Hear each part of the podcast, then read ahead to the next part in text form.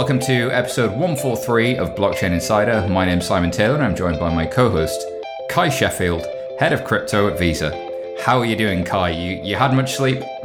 It's been a fun start to the week. Uh, so, really excited for, for the show today. We've got great guests, a number of interesting you know, news items to discuss. So, let's get into it. Let's do exactly that. All right. And today is, of course, a new show, as you mentioned, and we're going to look at some of the biggest stories from the last month, including something about NFTs.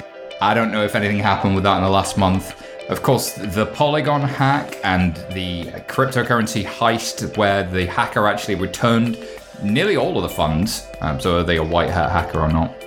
And then, of course, we're going to cover the ECB starting to work on a digital version of the euro. So, can governments do crypto? Let's find out. I'm joined by some phenomenal guests. We're going to start off with Ryan Selkis, who is founder and CEO of Messari. How you doing, Ryan? You good? I'm great. Happy Monday. Happy Monday. Remind everybody what Messari does. Messari uh, organizes and contextualizes crypto asset information, uh, which basically makes us the proverbial Bloomberg of crypto. Um, a data and research platform that caters to several hundred the top enterprises, both uh, crypto projects, uh, major exchanges, custodians, wallets, and uh, increasingly traditional finance institutions that are looking beyond just Bitcoin and Ethereum. Thank you, sir. And joining Ryan, we have Rhian Lewis, who's author of The Cryptocurrency Revolution. Thank you for joining us, Rhian. How are you doing? Good, thanks. Nice to be on the show. It's great to have you back on the show. Uh, all right, let's jump straight in with the news. Oh my goodness, NFTs have been flying lately. There's a ton of things happening in this landscape, so we're going to wrap it up with a few stories. But first, well, we've got somebody on the show with something to announce. Uh, my co host, Cuy Sheffield, what just happened? Visa became the first company to purchase a CryptoPunk, and you've launched a white paper. Unpack all of that for me. What's the white paper? Why did you buy a punk? Tell, tell me the story. Yeah, so so I think to start, you know, we think that Visa is is is, is a lot more than a credit card company, and it's really been our our goal to be this you know engine of commerce and what's really unique is that you know, Visa's been around for so long. We've seen all of these different you know commerce transformations. You know, we've seen you know brick and mortar to e-com. We've seen cash and check to cards. And you know, as we've been closely following and researching you know NFTs, you know, for the past you know several months, we're really starting to see signs that you know this is a new era of e-commerce. And we're thinking a lot about you know what is NFT commerce what does it mean? How can brands, how can merchants, how can consumers participate in it? And so we wanted to get involved. And so really our our first step was, you know, let's learn and let's actually go through the process and, you know, collect an NFT. And so we decided to, you know, acquire, you know, CryptoPunk uh, 7610 and add it to Visa's archive and our collection of historical, you know, commerce artifacts. So the same way that we have early paper credit cards and point of sale systems, we have a lot of really cool old relics and artifacts of commerce history. And we think about this past, present, and future of commerce. And we felt that there's a place that, you know, CryptoPunks as a historic project, you know, they deserve to be there. And we're also really announcing our commitment to starting to work with you know merchants and brands and content platforms to help them navigate and participate in the NFT commerce ecosystem. And so we're incredibly excited you know, about the space, and it's been fun to be able to, to engage with and interact with the community you know, as we've done this morning. And Cuy, tell me a little bit about the white paper that comes behind it as well, because like the CryptoPunk is the marketing that everybody will see, but what's the what's the white paper for? So I think what we found is there's just a, a ton of confusion around what's the relationship between you know NFTs, you know blockchains, cryptocurrencies, and you know we're seeing significant interest from merchants and brands all across the world that are you know watching this space grow and saying, wait a minute, you know we have valuable intellectual property, like we have a you know e-commerce business. How can we get involved? But if you're not familiar with crypto, if you haven't been in the space, if you don't understand crypto infrastructure, it's really hard to just know where to start. And so you see people come in and you know try and do a drop on the weekend and it's not really well thought out. We think there's so many different ways that brands and merchants can participate in the NFT commerce ecosystem. We wanted to help kind of unpack some of those ways and some of the opportunities that exist. So I asked Twitter what questions they had from you, and um, former host and good friend of the show, Colin G. Platt, asked the question, "Why didn't you just right click and save as?" It would have been a lot easier, uh, but I, I don't think people would have been nearly as as interested. And so I think today in in in our uh, interaction with with the community is a, a really good example of how this isn't just a piece of art. It's not just a JPEG there's a very passionate community of collectors and artists and creators around it. Uh, and so you can only really activate that community and interact with it uh, if you're actually collecting. And so that experience of collecting for a brand, I think, is incredibly valuable to build a brand identity and, and connect with these communities. And I think we'll see more and more brands recognize you know, that over time. Absolutely. Just to contextualize this, Cuy, as well, it's worth just kind of reading out some of the other headlines happening in NFTs at the same time. And then I want to bring our guests in to kind of um, pull this one apart. So we saw um, NFT trading has surged at least 8x, and that was two days ago. That's probably even more. Um, I saw that OpenSea traded $125 million worth today. Um, there's penguins, there's bored apes now. There's there's uh, uh, lots of different kind of collections really really peaking. Uh, we saw SuperRare drop their own rare token to try and decentralize NFTs. And we've even seen cartoon rocks or pet rocks selling for half a million dollars. And there's just there's a there's a craziness. There's there's potentially a hype around it right now. How do you contextualize all of this that's that's happening, Ryan, as you look at it? Especially when I think about the normies and person on the street. This stuff looks kind of crazy. Well, I think crypto is really a family of innovations that that all just happen to hit at once there was the macro narrative that catapulted Bitcoin last year amidst COVID and unprecedented levels of government spending. There was a significant de risking in Ethereum and its scaling plans, coupled with a bunch of other layer one protocols and even layer two protocols that were solving some of the scalability problem on uh, Ethereum core transactions. There was the birth of DeFi, which let's not forget is about a year old uh, since Compound came out with its yield farming proposal. And then we had NFTs and the explosion of collectibles.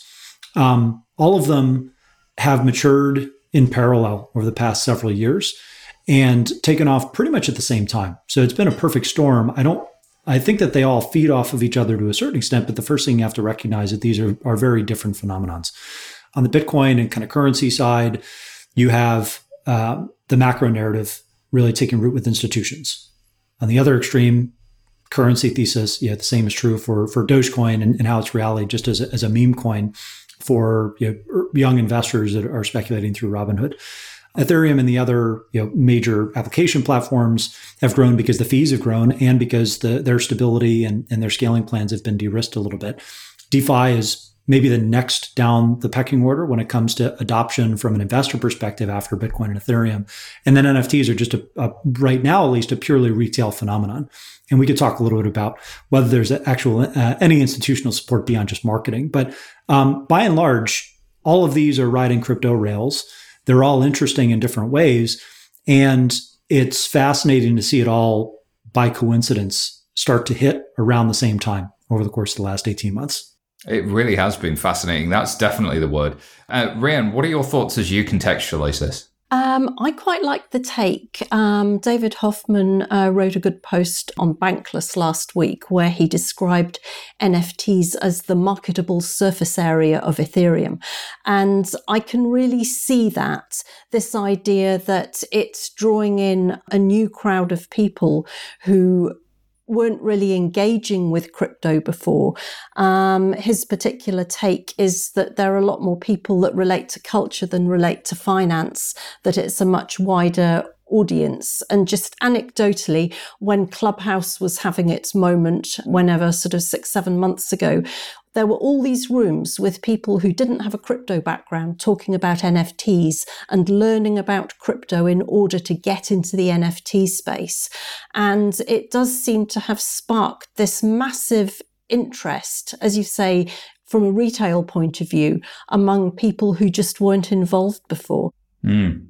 No, that surface area comment I think really stuck with me. That surface area of like artists and creators, as Cuy said, and uh, people in with communities, and and that whole space just didn't really look at crypto and now does. The collectors didn't really look at crypto and now do. And I love Ryan's point of this collection of technologies that have matured together to kind of enable that. Cuy, I'm going to come back to you as you as you look at this and just sort of say, um, is this a is this a specific moment in time? You know, is this a flash in the pan, or what what perspective do you bring to NFTs over the medium to long term? So I think it's it's absolutely early days and you know there's a ton of hype a ton of experimentation and there will continue to be but i think what's important is that you know culture is coming into crypto in a way that you know hasn't happened before.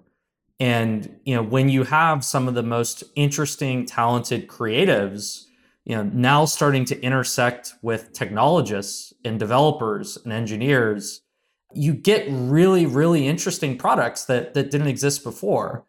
And i think you know the you know opportunity i compare it a lot to to e-commerce. If you think about you know what e-commerce did for small businesses you know now someone can sell you know a product you know to anyone across the world. It's not just you know who lives in their neighborhood but you still have to manufacture that product. You still have to pack it. You still have to ship it. And that's a high startup cost. And and it's hard for a lot of people to start a business and be able to do that. There are a lot more people who just have an idea and they're creative. You know they're creating art. They're creating music.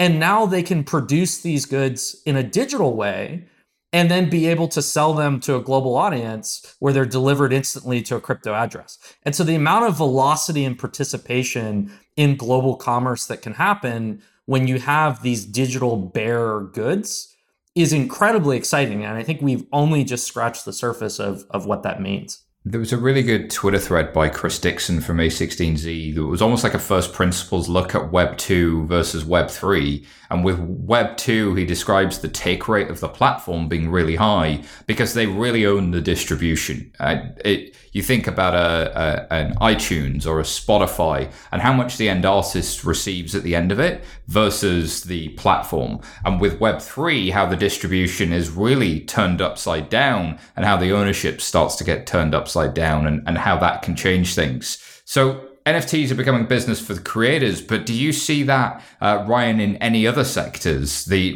where do you where do you think NFTs go from here? Honestly, I'm not sure. I, I tend to watch very closely whatever the next big toy is. Uh, the the next major innovation tends to look like a toy at first. I think that's held true for for quite a while in tech and, and in crypto in particular. I uh, I have invested in a few companies. I actually have not invested in NFTs directly or really started dabbling in them directly just because I don't fully understand them as collectibles. But I'm much more interested in the infrastructure companies uh, that are supporting them because I do think that having uh, discrete uh, digital IP that can be traded on blockchains is going to be a, a tremendous evolution of uh, markets and, and, financial markets, whether you're talking about uh, securities, real estate, collectibles, metaverse, you know, digital goods, some of the other early applications that we've seen, or you're talking about much larger uh, financial assets and, and, and IP rights. We saw in 2013 and 2014 early experiments in how to digitize IP and, and, and make them non-fungible but tradable on Bitcoin even. And uh, and obviously it was too early then, but it does feel like the rails are mature enough and, and the tech is mature enough to support you know a thousand different experiments, which is what's so exciting. Having said that, I would not necessarily uh, be short or um, or think that the the market uh, dynamics today are, are, are, unsustainable. Perhaps they are, perhaps they aren't. Um, but but this could be you know the first inning or you know the third inning right before the the big drawdown in NFTs. Uh, and and with these cycles, you never really know how high you'll go or how low you'll go after the initial surge. But I think the long term direction is what's most important here, and this is where we're going to start to see a lot of the infrastructure get built out to support NFTs and all of their flavors over the course of the next ten years. Yeah, the, the 10 years are a lot more exciting than the 10 months for sure. And I think that's a sentiment widely shared. There was a great blog post by um, the guys at John Street Capital uh, about a year ago called The Financialization of Everything, where every kind of asset is, whether it's sneakers, whether it's uh, video games, whatever it is, there's a finance element to them creeping in. And as you, I loved your answer to is crypto mainstream, Ryan, because you said for Gen Z and Gen Y, yes, it is, because they live in this world where everything is financialized. And also they can't rely on their 401k for retirement and they don't own property. So they're pissed off and they're looking for other ways to make money. So I think that that whole space is just uh, super exciting. Look, we could go longer on NFTs, but we're going to have to move to the next story because this is the news show. But we left you wanting more. If you want to hear more from Cuy, uh, you want to hear more about NFTs, in the very next Insights episode, we're going to be talking all things NFTs and crack down on with some incredible guests that we're excited to have on the show. So make sure you tune in on the 8th of September for that one. Alrighty. The next story is about a cryptocurrency hacker who, uh, at the time of writing the show notes, had returned uh, $260 million of the $600 million they stole. I believe now they've returned nearly all of the $600 million. So this past Tuesday, as we record this, so um, a couple weeks ago, the firm affected, which is Poly Network, wrote a letter on Twitter asking an individual to get in touch to work out a solution after more than $600 million had been stolen. The hacker then posted messages pledging to return the funds, claiming to be not very interested in money.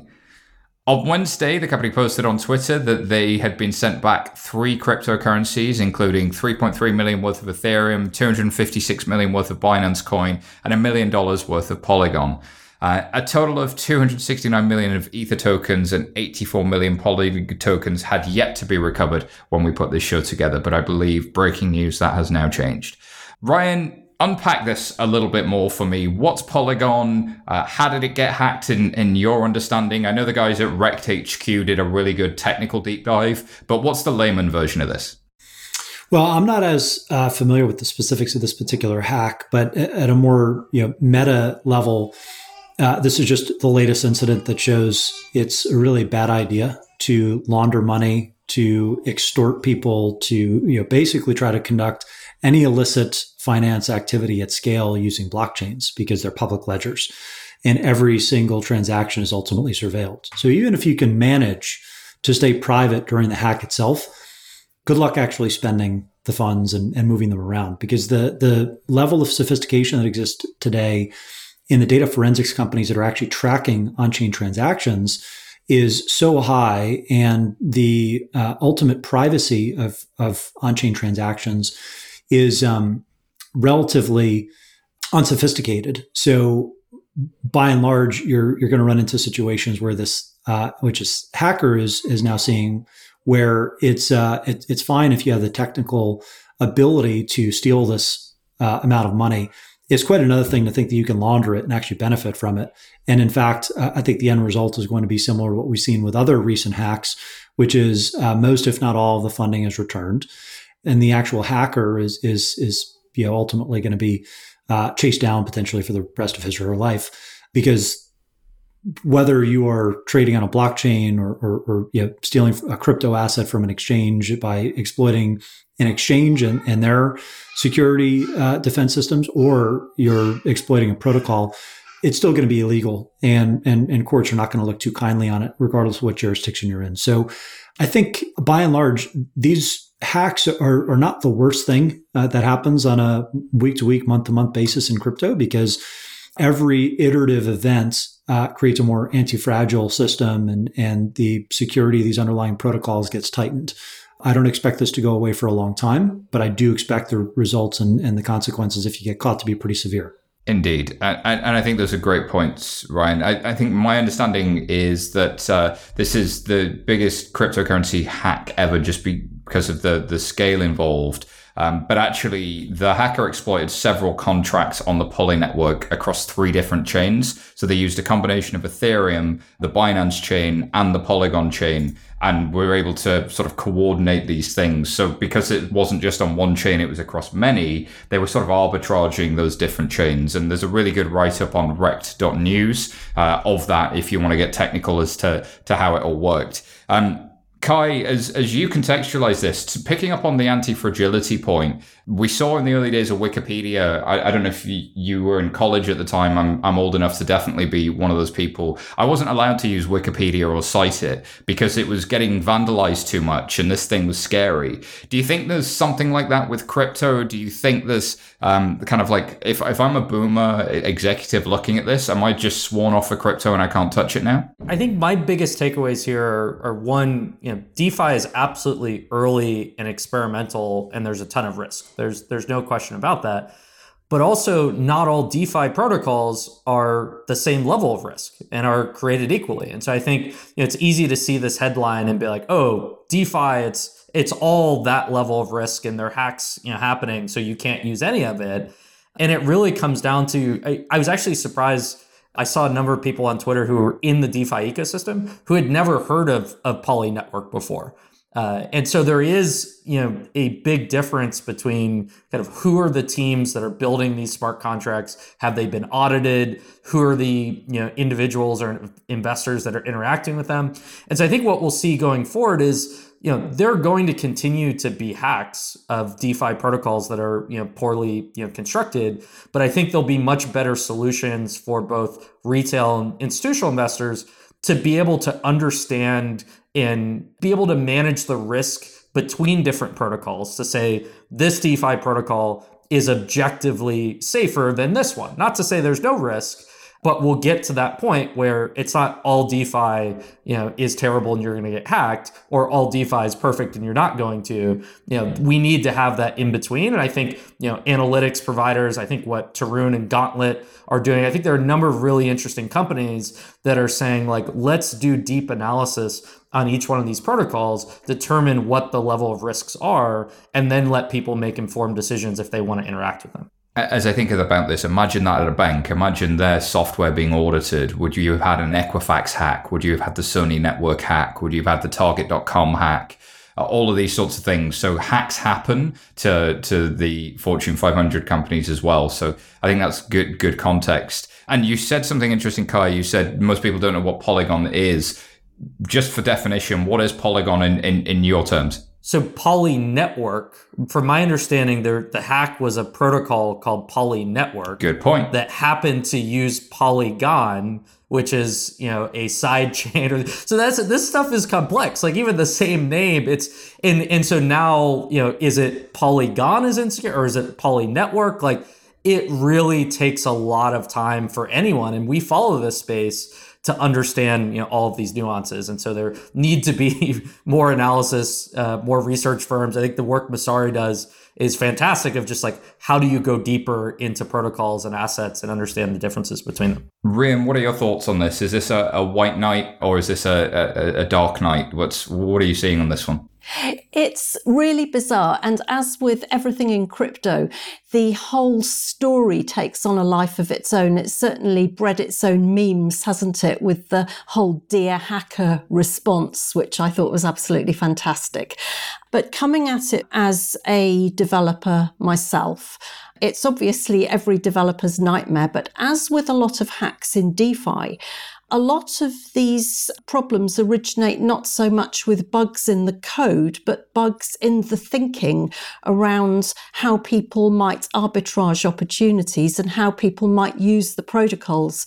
So a lot of these instances might be careless coding, but as often as not, they tend to be things, um, unforeseen consequences rather than necessarily code bugs. But I agree with the points that everyone else is making around anti-fragility, that, um, you know, open source software, DeFi in general, it's all out there in the open.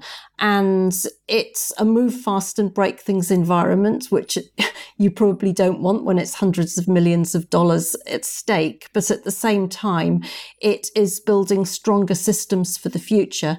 As they say, sunlight is the best bleach. That applies to code as well as objects. And I think eventually it's just building resilient systems. Interesting. Um, sunlight is indeed the best disinfectant. Um, I think about some other open source projects like Red Hat that run most of the servers in most of the big organizations around the world, or Java, which is most of the code operating in most of the big organizations around the world. Uh, those things were fully buggy and terrible to use in their very, very early days and wouldn't have been ready for the mainstream. So it's always a function of when, not if, with, with a lot of these things. Um, and then the, the other point about like, optimists and, and people who are trying to build tomorrow tend not to build for the unhappy path. It, it, things need to get more mature and, and you need to survive first contact with with the market in order to start building around some of those bugs. So I think that's a natural process and it's really exciting. Rhian, great points. Thank you so much for, for bringing those up. We are just going to take a quick pause here whilst we hear from our sponsors and we'll be back shortly.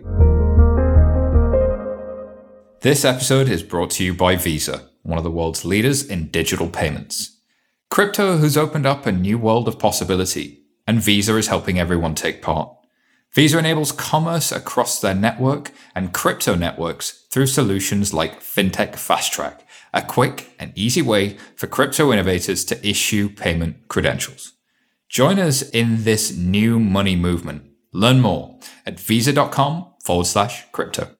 Hey folks, over here at 11FS, we're still working hard to build the next generation of financial services, and our team is growing quickly. So we're looking for a bunch of new 11s to join us. If you or someone you know is up for a new challenge and a bit of a fintech nerd like us, check out the roles in consulting across product, engineering, design, delivery, and strategy. You'll find all the details at 11fs.com forward slash careers. Welcome back. For the second half of the show, we're starting our, off with the European Central Bank starts work on creating a digital version of the euro. So the ECB you know, announced that it's starting work to create this digital euro currency as more consumers ditch cash. You know, the project is expected to take two years. And the idea is to design a digital version of the common currency used in the 19 members of the Eurozone.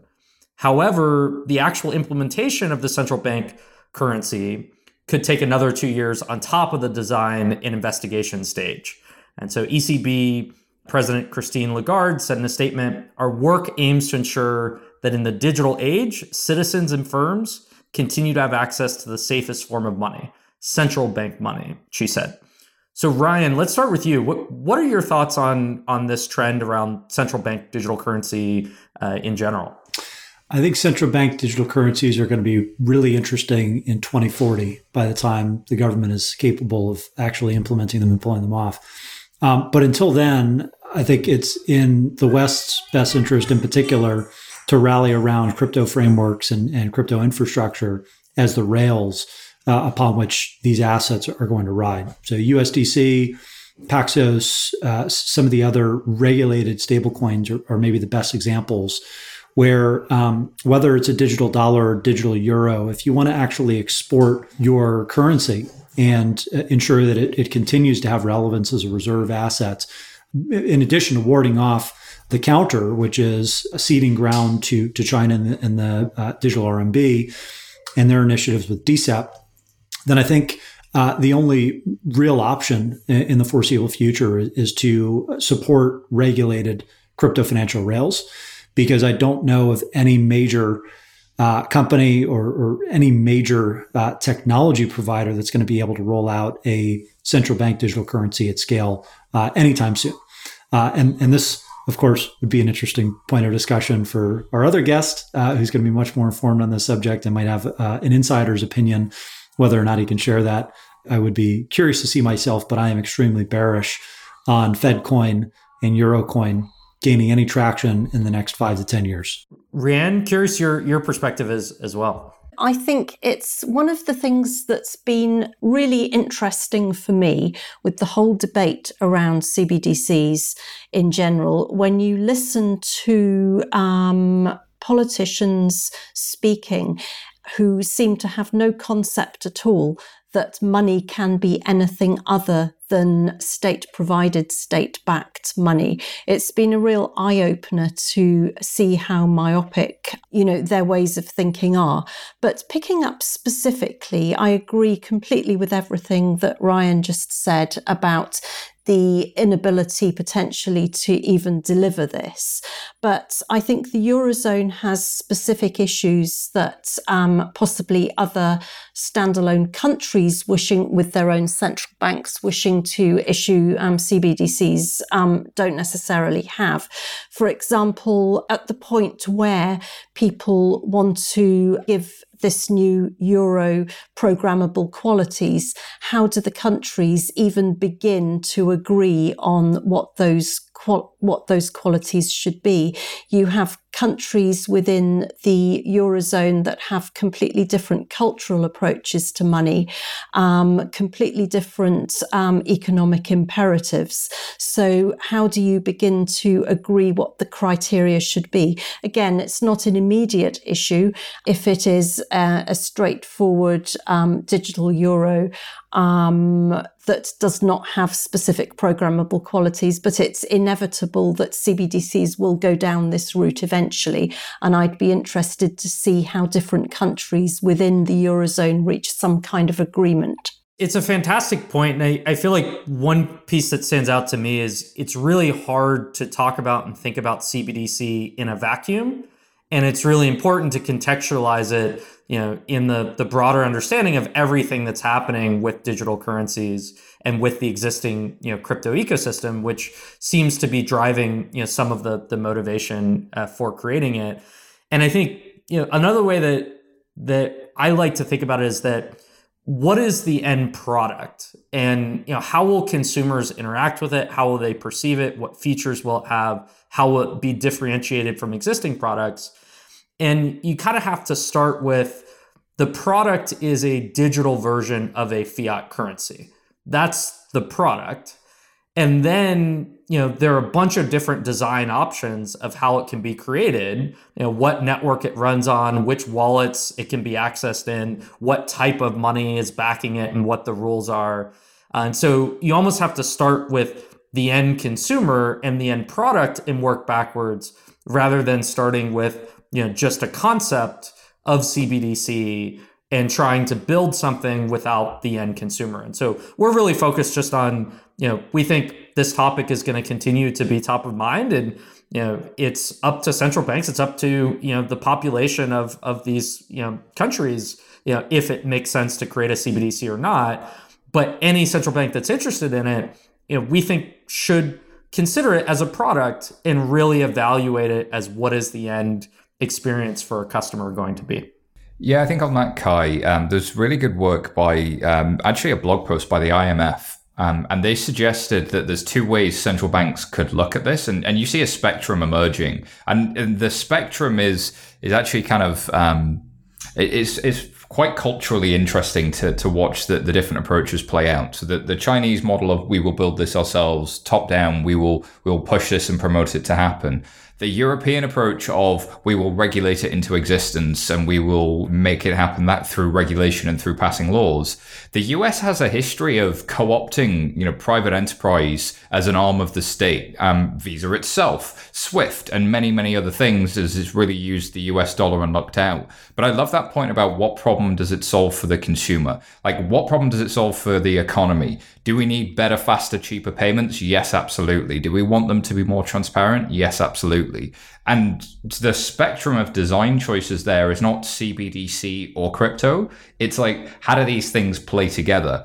Uh, and there was a really good bit of work again by the, this time by the Bank of International Settlements that suggested central banks are given a choice do they try and become technology companies and develop really great tech to, to Ryan's point, competing with the Googles, the Apples, the Facebooks, or even harder, the cutting edge entrepreneurs in the open source community? Or do they try and create frameworks that manage the material risks in the market, protect the economy, and help grow GDP. And that second thing is a really interesting one because I think at the research level, you see a lot of these institutions really, really get this stuff. But maybe at the policy level, there's a bit of a gap in terms of understanding, and, and hopefully we can start to, to bridge that. And if you're a listener and you want some uh, understanding to be bridged, then do check out episode 140 of Blockchain Insider, where we did a special all about stablecoins and CBDCs, and we dived all into definitions. So uh, go check out episode 140 if you want to get into that. The the last kind of thread that I think is is worth referencing here is we talk about you know NFTs, as we talk about social tokens and some of these consumer use cases. I think that very often CBDC is thought about in the context of how do you create CBDC that someone uses to buy their coffee in person when we're seeing these new payment methods emerge for ways that pe- people are purchasing digital basketball cards, you know, on the internet from across the world. And so it's really hard to imagine what digital commerce will look like a year from now and, and nevertheless five years from now. And so designing with kind of new commerce use cases in mind uh, we think is is also in, important. And th- and that kind of brings us to the next, I think, the last story here with bridging popular culture and crypto. You know, Messi's welcome package at PSG includes cryptocurrency fan tokens, uh, and so his contract. You know, at Paris Saint Germain includes some of the French clubs, you know, crypto fan tokens. Uh, and so it's estimated to be worth, you know, 20 to, to 25 million euros. And the club said there was a high volume of trading in its fan tokens, you know, after reports that Messi was set to, to join the club. And so I'm, I'm curious how, how deep have folks gone on this concept of fan tokens or social tokens? And, you know, does this, how do you think about this use case? Maybe starting with, with you, Ryan. Oh, man. Uh, I have not spent a whole lot of time here. Uh, everything that I know, I probably know from Mason on our team, who covers NFTs and, and, and Web3 and social currencies actively. You know, I um, I, I, think that Fred Wilson, um, just in the last couple of days, wrote something about um, NFTs and, and, social currencies that I thought was pretty spot on, which is um, the next big thing will combine social aspects, uh, gaming aspects, and you know, financial incentives to um, to really uh, create a breakout application.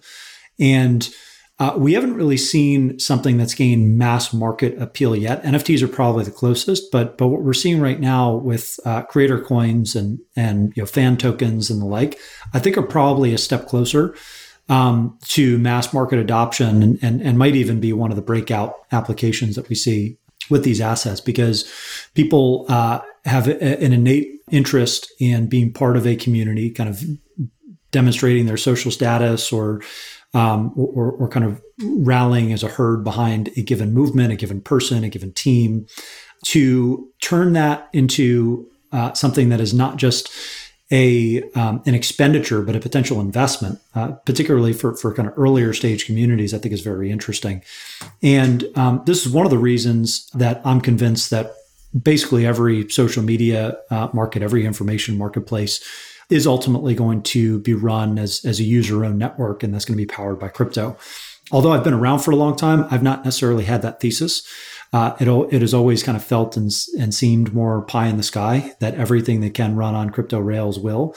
But I think creator coins and, and what we've seen more recently with NFTs have, have made me question that. And I do think it's going to be beyond um, just financial applications and, and, really into all marketplaces that we see crypto playing a, a, real role at a societal level and and the way to rally people around different um, coins and different communities is often going to be through leaders, which would include celebrities like Messi.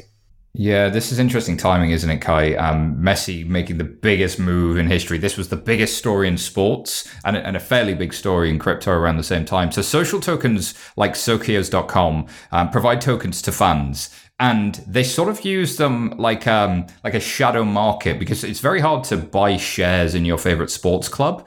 So people trade the news, and it's it's sort of this shadow market of how's how's the club performing, and it's also a way, as as you say, Ryan, to show patronage, to show I am a true fan, um, like wearing the shirt or, or, or anything else would be, or buying merchandise. So it's like a form of merchandise. But the other thing that tokens allows people to do um, is not just speculate on the favors of the club and how well it's going to do, but it allows them to actually vote in smaller decisions like what community events should we be involved in? And you know it's not going to be team stuff like formations but which sponsors do you like and dislike? And there's there's the beginnings of genuine engagement with the stars and building that connectivity between the sports star and the the kind of the community and deepening that as you bring together the the social capital with an economy is really really exciting as a, as a combination. And I think we'll see a, a, a lot more more of that in the near future. You know, Spencer Dinwiddie um, put out his contract in, in the NBA as being something that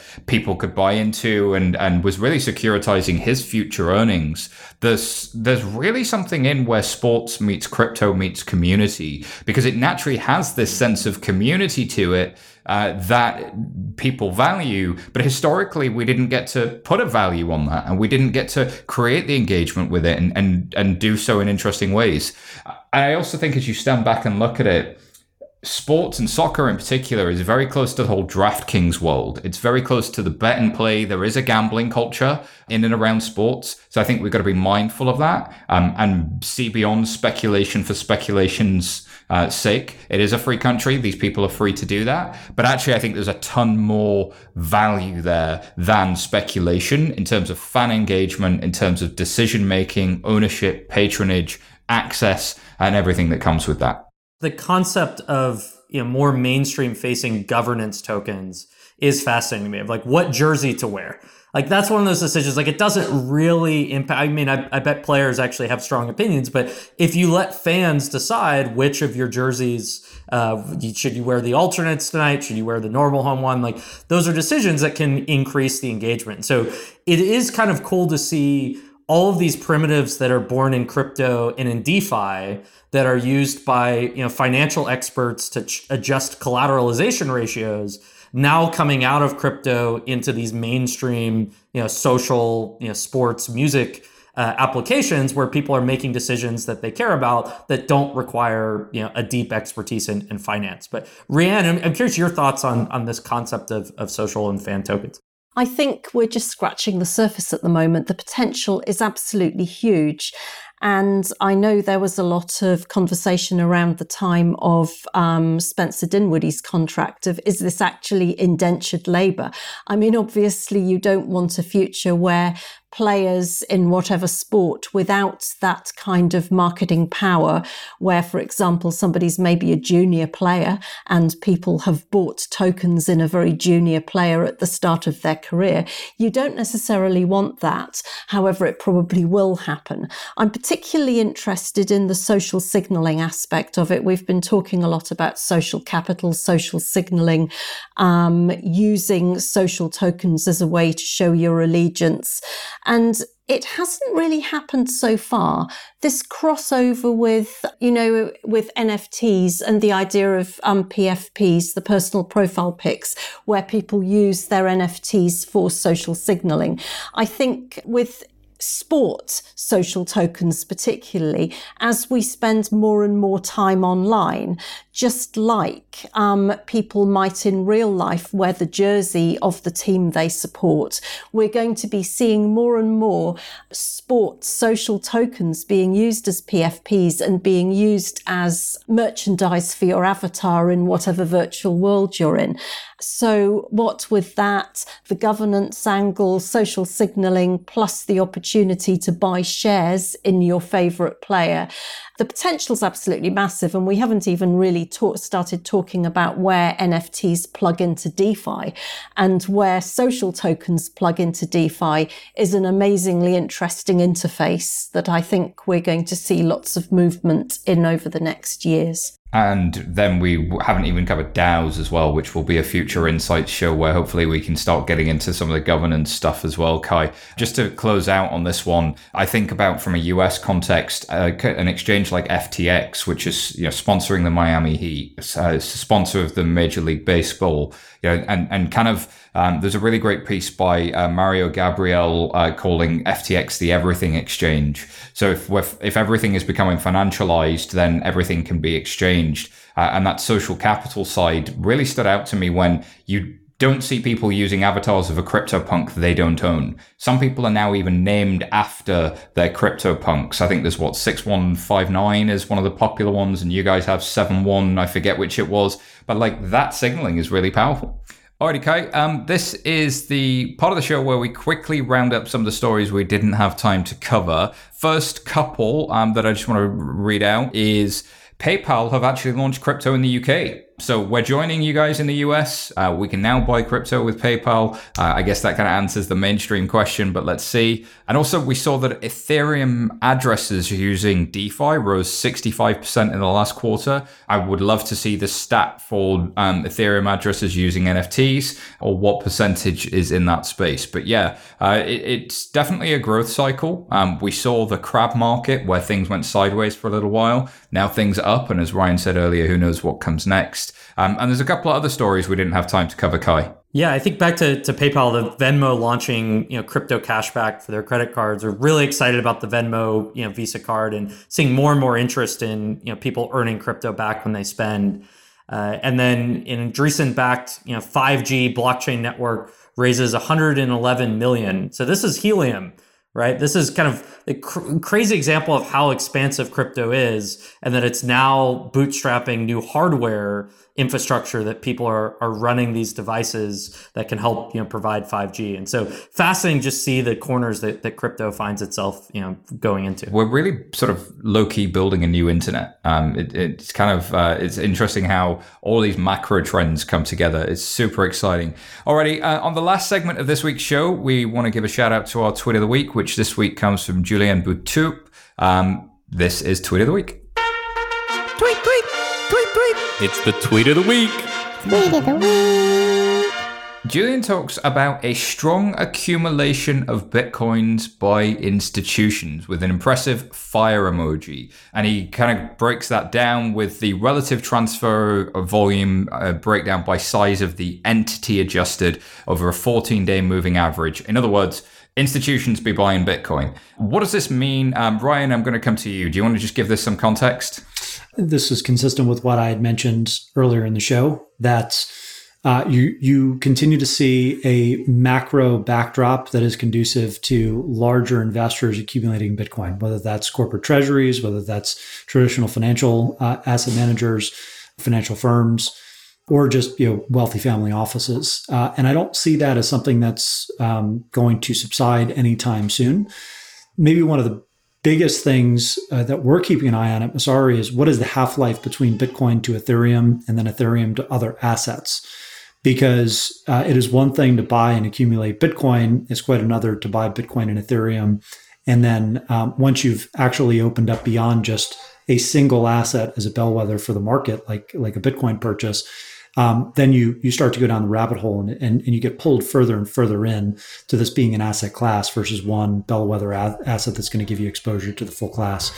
So I think um, anecdotally, I, I you know, agree with that tweet. I don't have the charts in front of me and and, and visible, but I assume they support what I'm seeing anecdotally and, and, and what we've been noticing uh, more directionally over the course of the last 18 months since the beginning of COVID and, and the expansion of, of government balance sheets worldwide.